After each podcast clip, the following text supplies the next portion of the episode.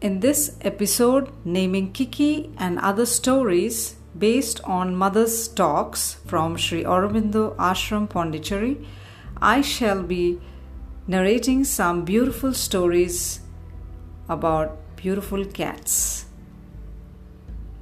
The mother once said, I assure you that in human beings I have rarely come across some of the virtues which I have seen in animals. Very simple unpretentious virtues, as in cats. For example, I have studied cats a lot. If one knows them well, they are marvelous creatures. I have known mother cats which have sacrificed themselves entirely for their babies. I have seen a mother cat which would never touch her food until her babies had taken all they needed.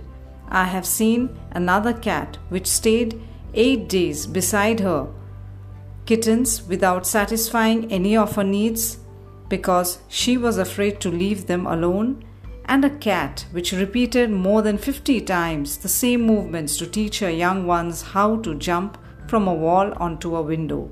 And I may add, with a care and intelligence, a skill which many uneducated women do not have. Here are some of the stories she told us. In one of the poems, Sri Aurobindo too has described an ashram cat, the poem Despair on the Staircase. So stay tuned for the stories coming up in my next following episode.